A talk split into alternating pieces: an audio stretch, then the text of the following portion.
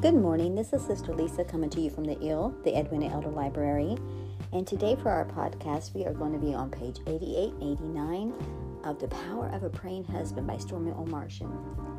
Seeds of Respect. One of the main reasons marriages fail is that the husband or wife does not seek the other's best interest. The Bible says, Let no one seek his own, but each one the other's well being. 1 Corinthians 10 24. When we sow seeds of disrespect in a marriage, we are not seeking the other's well being, and we will reap a crop of bitterness and strife. Putting our mate's well being before our own is not only very difficult, it's simply impossible to do on a consistent basis without the Holy Spirit enabling us. That's why we must pray about it. Because you are a dear brother in the Lord, I want to share something with you that women don't always verbalize to their husbands. This is your wife does not want to be your mother, nor does she want to be your maid. The former will cause her to lose respect for you, the latter will make her feel that you lost respect for her. I know there are countless things your wife will do that a mother or maid would do also. But if that expectation becomes a way of life attitude on your part, she will begin to think of you as a child or as a boss, and it will adversely affect your relationship. The more your wife feels like your mother or your maid, the less she will feel like your lover.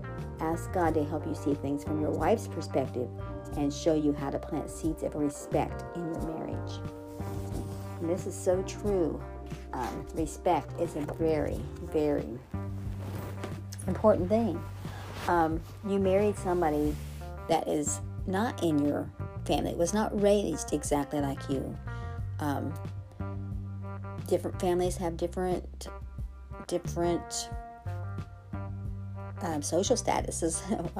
um, um, I, my husband's family uh, was well off, more was better financially um, than my parents were, and so um, you can't always just uh, dress with the same brand names or whatever. Um, but you have to. I was I was used to making my own clothes or shopping secondhand thrift stores. And then my husband, him being short for a man, had he he was big at the top and very little at the bottom. Um, his he had short legs, and so for us to go find suits and stuff that really fit him, we had a hard time. We, it was really difficult to find um, him stuff, and so um, he stopped wearing suits. he wore suits maybe to funerals or very um, very um, uh, important weddings, you know, very important events, uh, things like that.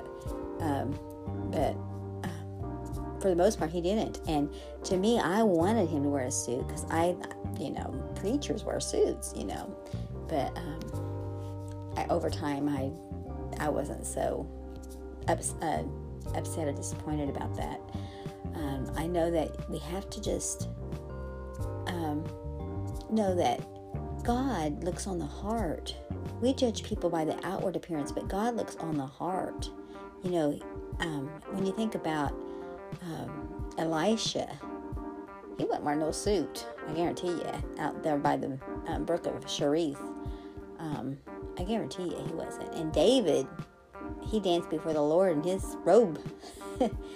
his robe, his cloak coming off him. You know, we gotta be more about worship, be more about praising God, be more about um, focus, put our focus on the things that matter.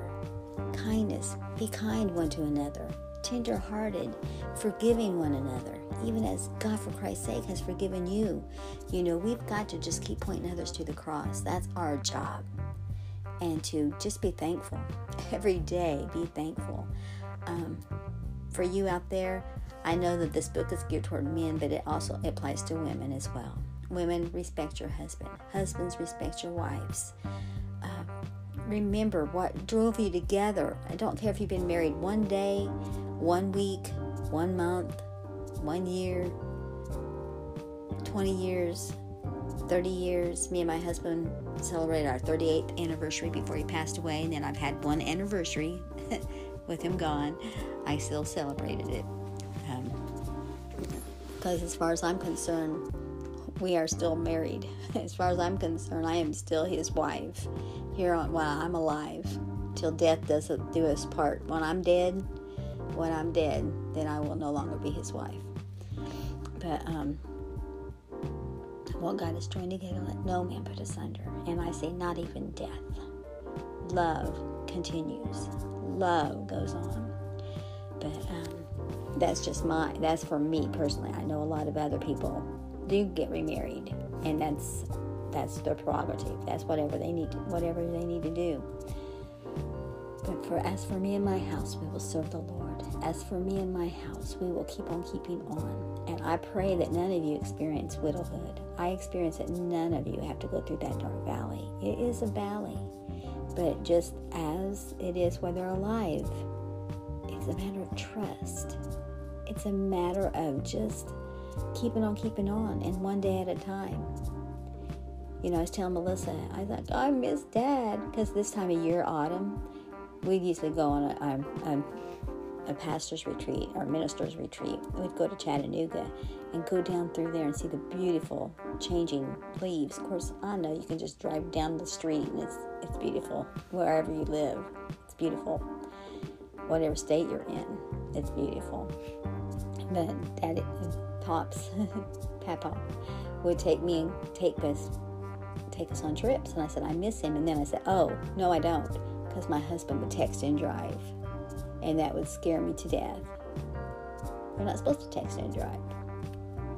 He did, and it, it really, it really made me so nervous. So it's like, um, you miss them for this, and but you don't miss them for. They're glad you're delivered.